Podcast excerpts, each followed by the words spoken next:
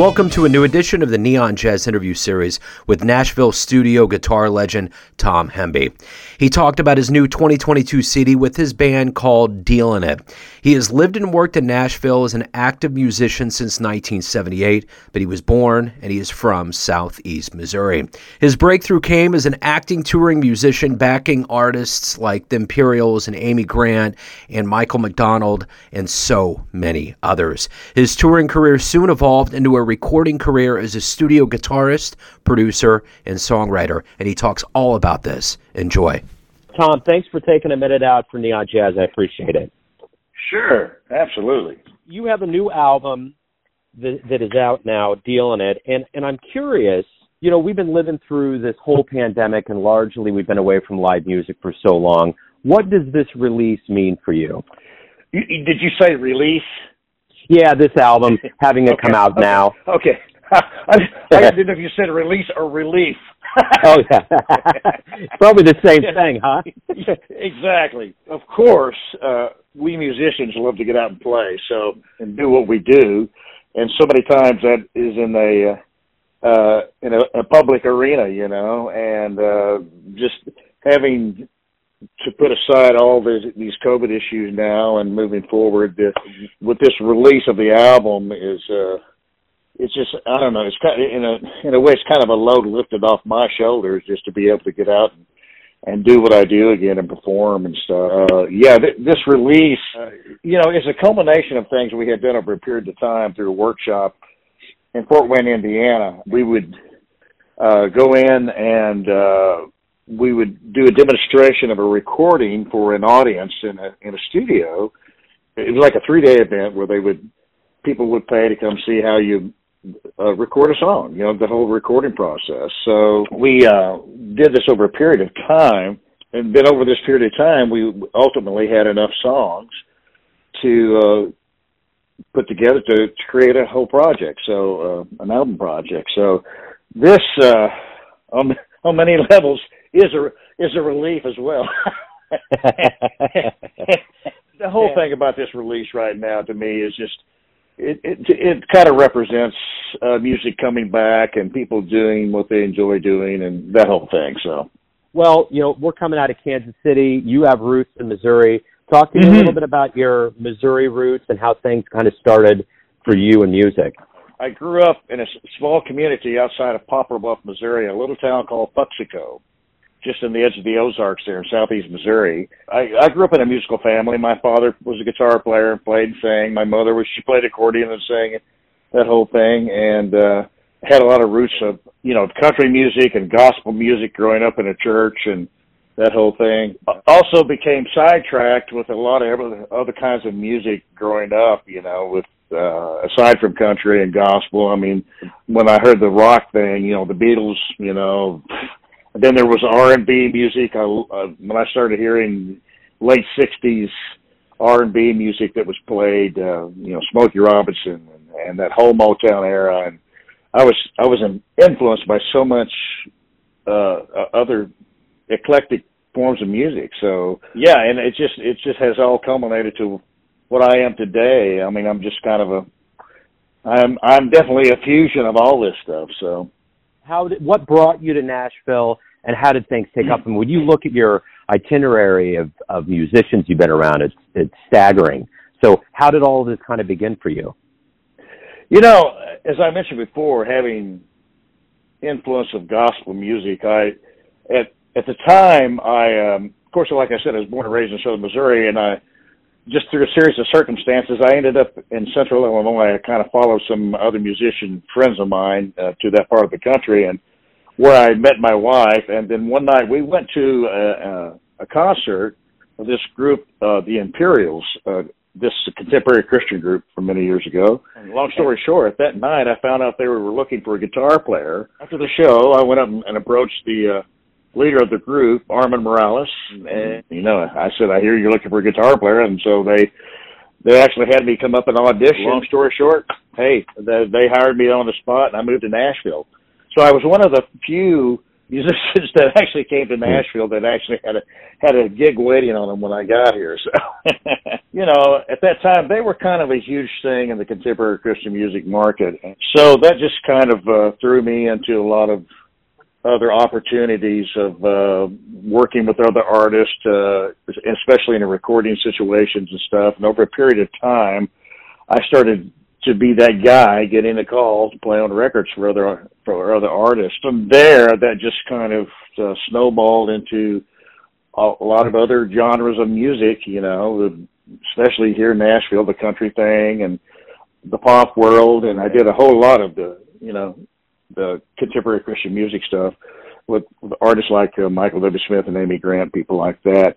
But I also had this thing inside of me about jazz. I always loved jazz. Was heavily influenced by great players of you know fusion players, uh, blues players, and and and just straight up jazz players. You know, just so I uh, I've always had that thing in me that I wanted to do, and so through the years, I just uh, whenever I had have had an opportunity to do so, I was would certainly uh, go for it. And uh, this whole situation of going to uh, Sweetwater in Fort Wayne, Indiana, to do these workshops allowed me to do that very thing again. So, so here we are. We have a project now. so, what was the first live show that you saw? Like a, a large scale show that really blew you away, that made you think, "I'd like to do that someday." Of course, uh, growing up in a small town in in the southeast corner of Missouri, where there was not a lot of great live music, the first rock concert I ever got to go to was to see Rare Earth back in the day. you know, this is like in early seventies, and uh so so man, I went to that show and it's like I was just blown away. I'm like, I want to do this. you know, so I mean, I wanted to do that before I even saw them, but that just you know just really egged it on there. So. what was the first musician that you played with that really made you think, wow, I can't believe I'm here. I can't believe this is happening. Like you felt like you arrived. I don't know if it would be the first, but I'll have to say, meeting my hero, the reason I wanted to learn to play guitar to begin with was uh, guitarist Chet Atkins. When I first heard Chet play as a kid, I thought I was listening to two two different guitar players because you know, there was I was hearing this rhythm thing going on on the guitar, and I was hearing melody all at the same time. I'm going, man, that has to be two different guitar players. When I found out it was one guy doing all that stuff, I became obsessed with wanting to know how to do that. You know, I'm I was like, you know, ten years old, mind you, and so I started buying these Chet Atkins records, or my parents would buy them for me, and and I would sit there for hours dropping a needle on a record trying to figure out this finger style guitar stuff, you know, and so fast forward years later, I um, I actually had an opportunity to meet Chet here in Nashville, especially doing what I'm doing, working with different artists and stuff. There came an opportunity, and when I was, uh, uh, I worked with Amy Grant for many years off and on, and uh, one day she got a call from her mother to uh, to perform at a country club thing for her women's club. There's about 500 women for an afternoon, and so her mother would ask her if she and Chet Atkins would do this thing together. And so, long story short, again, I ended up being the guitar player for Amy that day with her and her then husband Gary Chapman. So we met the day before we did the concert, and it's the first time I had actually got to meet Chet. And I'd lived here for several years and always wanted to meet him and never had the opportunity. So, so the, the day before that, I was kind of like, you know, groveling and and you know, man, you're the reason I learned to play guitar. I probably just drooled on his collar or something, you know. so, so the next day uh, when we did the concert, uh, we just kind of set up in a little semicircle on stage, and everybody was going to do something. Chet had also had his protege there, Paul Yandell, and another great uh, guitar player and harmonica player friend of mine, Pat Bergeson, was there, and myself and Gary and Amy, and so. um as it turns out, I was sitting next to Chet on the stage uh, as we were going around. Everybody was going to do something, so they asked me to play a solo guitar piece, and so so Chet uh, sitting next to me, he uh, he was going to introduce me, and when he did, he said, "Well, I just met this young fellow yesterday, and uh, he said he learned to play the guitar by listening to my records. I guess we're getting ready to find out."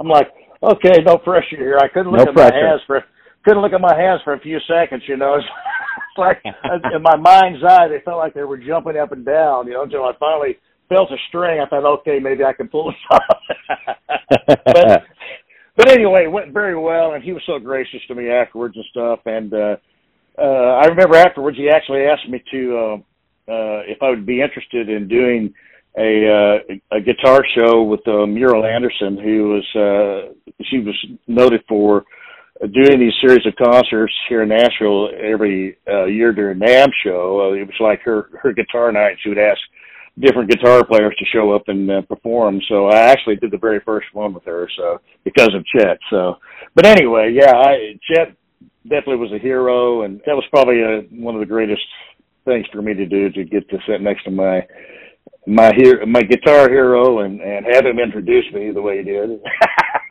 That's awesome. Which was funny. That's a great yeah. story. Every day you wake up, you have the opportunity to play and create music. What what's been the greatest joy about being a professional musician for you? Well, I mean, just getting to do what I enjoy doing. You know, I had a. I remember when I was a kid, there was a there was a farmer in my community, and uh, I was talking to him on the street one day, and he said, "You know, son, ninety percent of life is doing what you enjoy doing," and that just always stuck deep inside me. You know, I thought, "Hey, I'm I'm going to pursue this. I don't know how in the world I'll ever get there, but I, I want to do this." You know, and so just to be able to every day to just to wake up and be able to do the thing you enjoy doing most of life, it's just it's priceless to me. You know, to be able to have that opportunity and and uh, and so grateful to have that opportunity. So, so let's say you have a dream tonight. You run into the younger version of yourself before you came to Nashville, and based on and based on all these years of experience that you've gained, you can tell your younger version one thing. What would you tell that younger version? Oh gosh, the one thing I could think of one many thing. things. The one thing, especially myself, I would I would tell myself dig deeper and become a better music reader.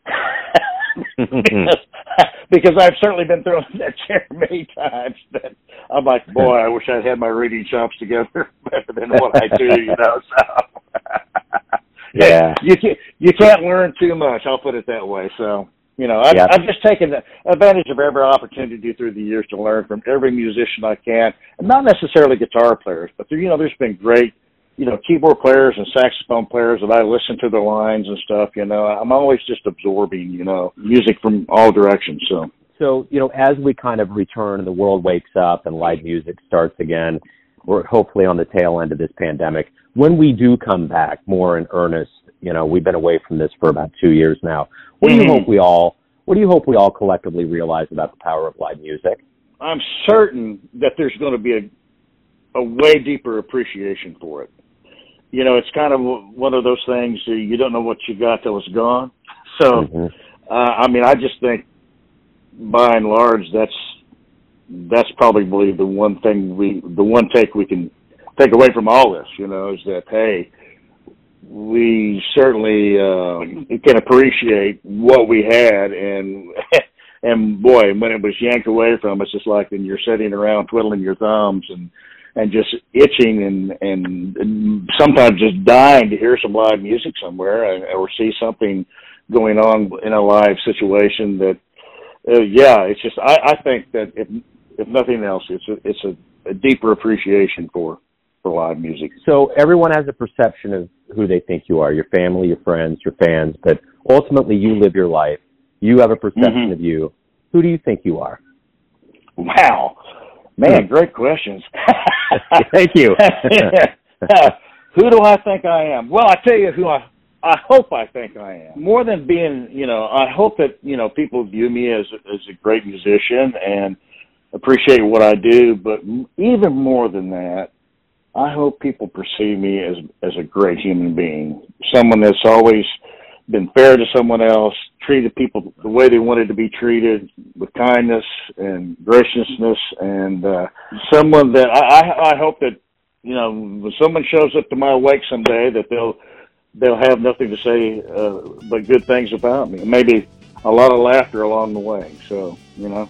I like that, man. Tom, thank you for being flexible with your schedule and taking a minute out. Good luck with the album and as we move Thank forward, you. man.